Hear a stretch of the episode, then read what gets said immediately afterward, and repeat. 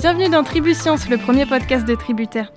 Le but des podcasts de Tributaire, c'est d'en savoir plus sur les parcours de nos enseignants. C'est aussi d'entendre des témoignages de professionnels passionnés. En bref, c'est de vivre une immersion dans notre futur domaine de prédilection au contact direct des intervenants. Aujourd'hui, nous accueillons Antoine Guillaume, qui est doctorant en informatique et aussi enseignant à l'Université d'Orléans. Dans un premier temps, on parlera de ton parcours, de ton activité et de quelques éléments concrets de ton métier.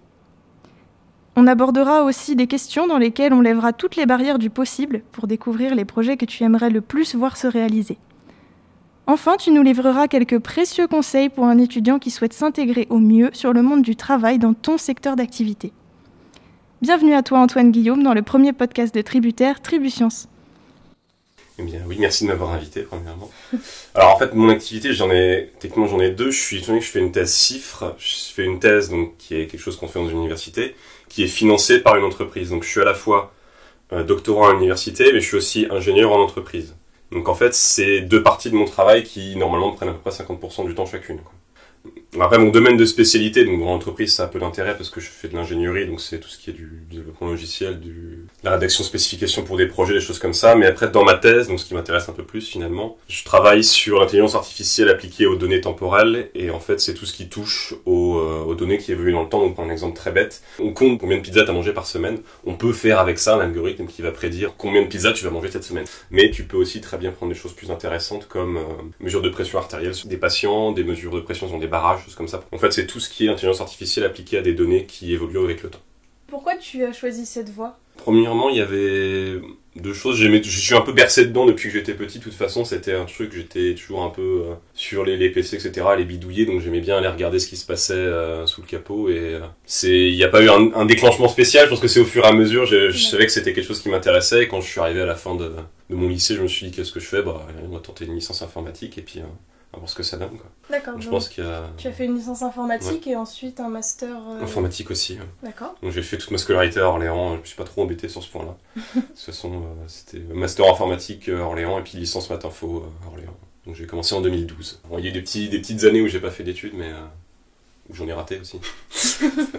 Quels sont les trois aspects de ton métier qui te plaisent le plus? Le fait que tu vas tous les jours aller apprendre des choses, en fait, est très excitant de se dire, tu, tu en arrives à un point dans, dans ton évolution où tu, tu es l'expert vraiment d'un domaine très particulier, du fait que tu as passé des années et des années à lire ce que les autres faisaient, à apprendre, à développer des choses. Et c'est vraiment ce côté intellectuel où tu as une stimulation intellectuelle qui est réelle, en fait, où tu es dans un, dans un contexte où tu évolues toi sur le plan intellectuel et tu fais évoluer les autres puisque tu vas leur apporter aussi de la connaissance. Et t'as un peu, on retrouve un peu ce côté-là aussi quand tu, on va donner des cours c'est vraiment, je pense que ce côté euh, interaction avec la connaissance qui m'a, qui me motive le plus dans ce travail-là. Donc après, c'est ce qu'on retrouve pas trop en entreprise. C'est pour ça que j'ai voulu faire une thèse finalement, parce qu'en entreprise, euh, du moins, j'ai peu la sensation qu'on a ce même, cette même possibilité de s'épanouir au niveau intellectuel. En fait, on a, on est, on est sur des tâches, on les fait, et puis euh, ça s'arrête un peu là des fois. Quoi. Quelles sont les qualités principales nécessaires dont tu as besoin? Mmh. Bah Déjà, cet attrait pour apprendre, ça paraît évident. On, là, c'est vrai qu'on va parler plus du côté test que côté entreprise, parce que c'est. Je pense que les profs en master en parlent suffisamment et assez correctement. Mais côté test, c'est pas vraiment un parcours de santé non plus. D'arriver justement à pousser les barrières de la connaissance, en fait. Je pense que ça, c'est. Si on n'a pas cette, patience, que ça prend du temps, forcément, il y a, énormément d'échecs. Donc forcément, il faut être un peu résistant résilient, pardon, plutôt aux échecs, en apprendre. Faut être résilient au stress aussi, parce qu'il y en a beaucoup.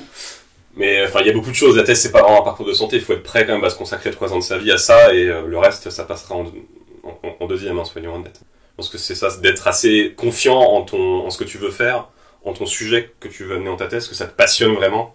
Si ça te passionne pas, tu arriveras jamais au bout, en fait. C'est, c'est vraiment, faut que quelque chose que ça soit qui, c'est ça qui te fait lever le matin, en fait, quoi. C'est quelque chose, tu te lèves, tu te dis, ça, je, ça, j'ai une idée, j'ai envie d'aller explorer ça, ça, enfin. Faut vraiment avoir cette passion, cette envie d'aller, euh, d'aller créer de la connaissance, d'aller la chercher, d'aller comprendre les choses. Donc ce serait curiosité, patience et passion. Ouais, voilà. Ces trois-là, ça serait vraiment la priorité. Et maintenant, quel a été ton projet euh, préféré? Qu'est-ce qui t'a passionné le plus dans un de tes projets? Dans mes années de, de, de, licence master, je sais qu'on faisait des, de la programmation de jeux, j'aimais beaucoup. C'était assez amusant de faire des petits jeux, en fait, qui... Le but, c'est qu'on donnait un cadre, en fait. Et en fait, on devait construire des algorithmes qui les, qui les résolvaient de manière optimale, en fait. Donc, qui les résolvaient vite et bien. Et ces projets-là, j'ai beaucoup aimé parce que ça se rapproche finalement de ce que je fais aujourd'hui. de construire en fait des solutions efficaces qui marchent vite et qui marchent bien.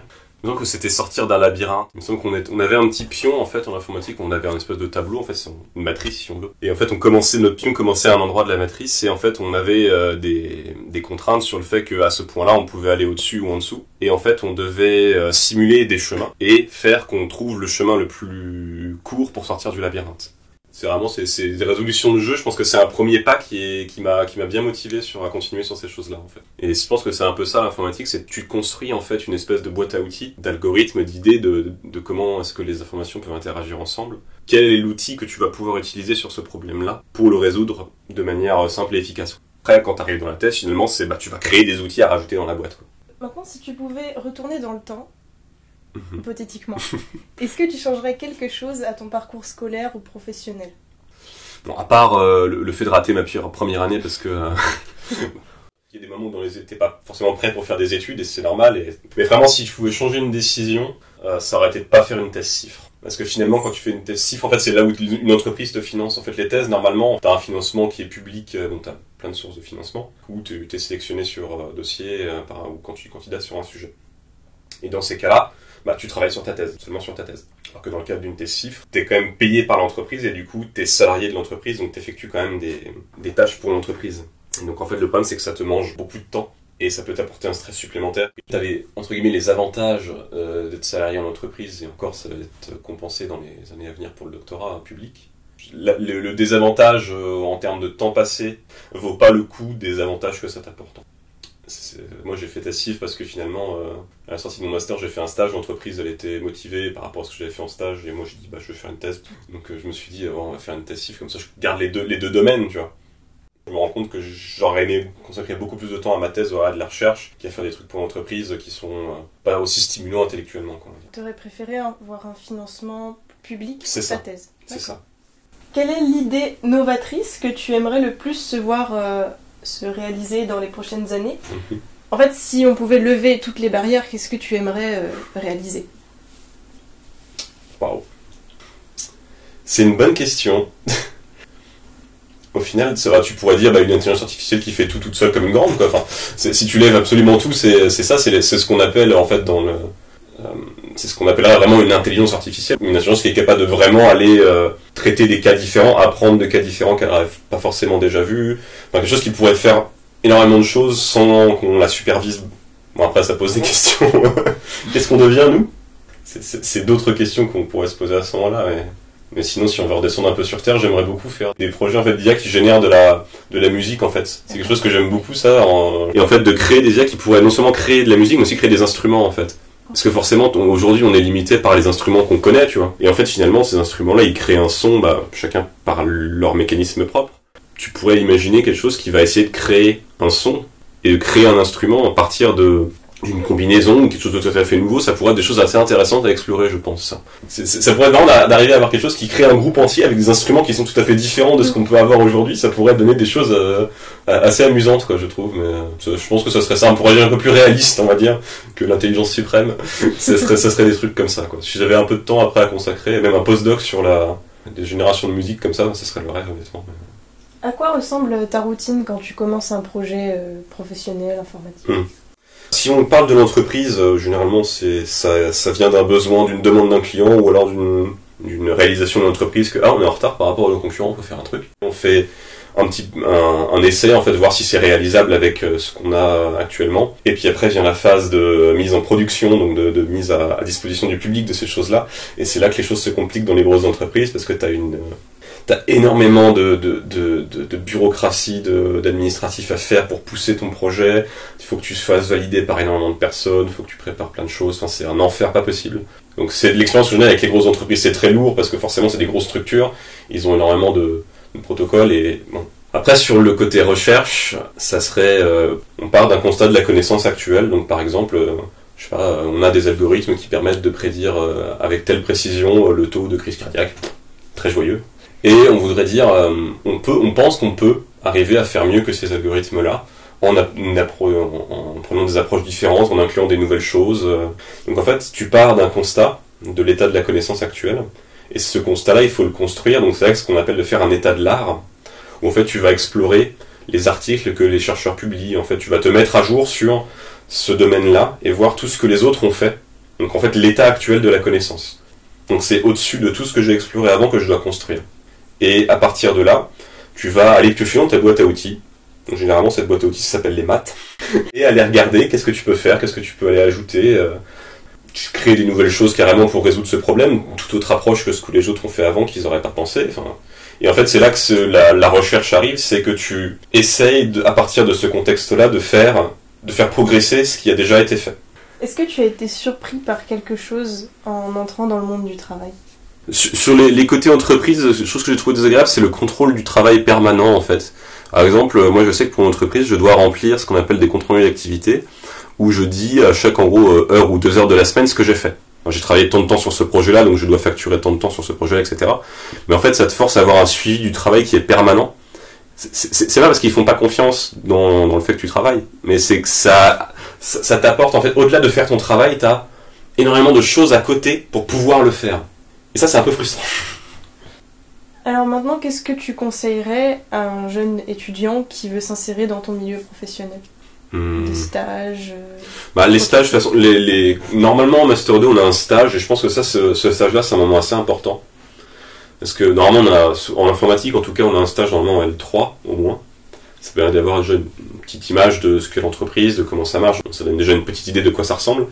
Et vraiment, en stage de master, normalement, là, on s'insère un peu plus dans des choses euh, réelles, quoi.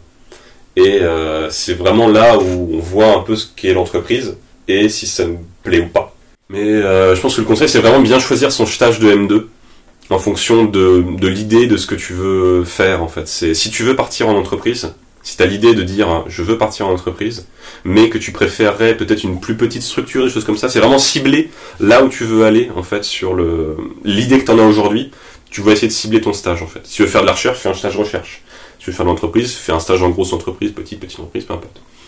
Et vraiment c'est ça, c'est vraiment utilise ton stage de master comme une première expérience pour te dire en fait est-ce que c'est ça que je veux ou pas? Je pense que ça c'est important, ça te permet de t'aiguiller après après ton stage et euh, de pas euh, prendre un boulot par défaut. L'informatique a ce luxe aujourd'hui de pas être une filière qui en manque de demande. Vraiment bien choisir ton stage de M2, ne pas prendre un stage de M2 à la va-vite. Un stage de M2, généralement, tu t'en trouveras un, c'est pas le problème. Vraiment choisis-le bien. Est-ce que tu as des conseils sur euh, des sources de culture mm. dans ton domaine ou par exemple des idées d'expérience concrètes ou je sais pas, des choses comme ça? Euh, si on veut cibler un peu l'intelligence artificielle, c'est un domaine qui fait beaucoup de bruit aujourd'hui, donc on trouve avec une simple recherche Google, tu trouves des tonnes et des tonnes de blogs qui parlent de, comment implémenter ça, ça, comment ça, ça marche. Si, vraiment quelqu'un voulait se lancer, là on va plus parler du côté recherche. Dans ce côté recherche sur l'intelligence artificielle, il y a toujours une question forcément de comment est-ce que tu vas euh, coder tes algorithmes, donc comment est-ce que tu vas les mettre sur ton ordinateur, les implémenter euh, en, en code, en langage, peu importe, de manière efficace. Donc ça, c'est une partie de ton travail. Mais une partie qui est souvent négligée quand tu vas regarder sur les blogs, du moins les plus euh, populaires, fait du bruit, c'est qu'en fait, tu vas surtout trouver de la surface de comment est-ce que à partir d'un cas bateau, j'utilise cette librairie euh, qui fait tout pour moi et j'applique mon algorithme et j'ai un résultat. Super, ça marche. Mais euh, si vraiment tu veux pas avoir de surprise, parce que c'est pas ça que tu feras dans, dans la recherche, il faut vraiment que tu ailles chercher des choses qui descendent plus bas, donc de comment est-ce que ça marche à l'intérieur du code, comment quels sont les principes mathématiques qu'il y a derrière. Et ça, en termes de blog, honnêtement, j'en ai aujourd'hui pas trouvé beaucoup, malheureusement, qui, qui donnent vraiment des aspects comme ça. Donc la solution, c'est soit directement à lire des papiers de recherche, mais ça, ça peut être un peu lourd, soit euh, aller regarder euh, quand on implémente des, des, choses comme ça dans des, quand on utilise des librairies, aller regarder le code source des librairies et regarder comment est-ce qu'ils eux-mêmes ont codé ce truc que toi tu utilises. De jamais en fait utiliser un truc que tu comprends pas. Si vraiment si ça devait être un conseil quand tu fais des petites expériences qui sont bonnes à faire, parce que des fois c'est amusant de résoudre un petit problème comme ça avec un algo, de jamais utiliser un truc que tu comprends pas. Si tu comprends pas, va regarder dans le code source. Si t'as pas envie de regarder dans les maths, dans les articles. Merci à toi Antoine Guillaume d'avoir répondu aux interrogations des étudiants. C'était un plaisir de m'entretenir avec toi. Le prochain podcast sera en compagnie d'une ingénieure agronome qui lutte contre les insectes ravageurs mais je vous laisserai en apprendre plus à ce sujet le moment venu. N'hésitez pas à partager ce podcast à qui il vous semblerait utile et laissez vos interrogations en commentaire. Notre intervenant y répondra avec plaisir. Merci à vous, à bientôt sur Tribu Science, le podcast des tributaires.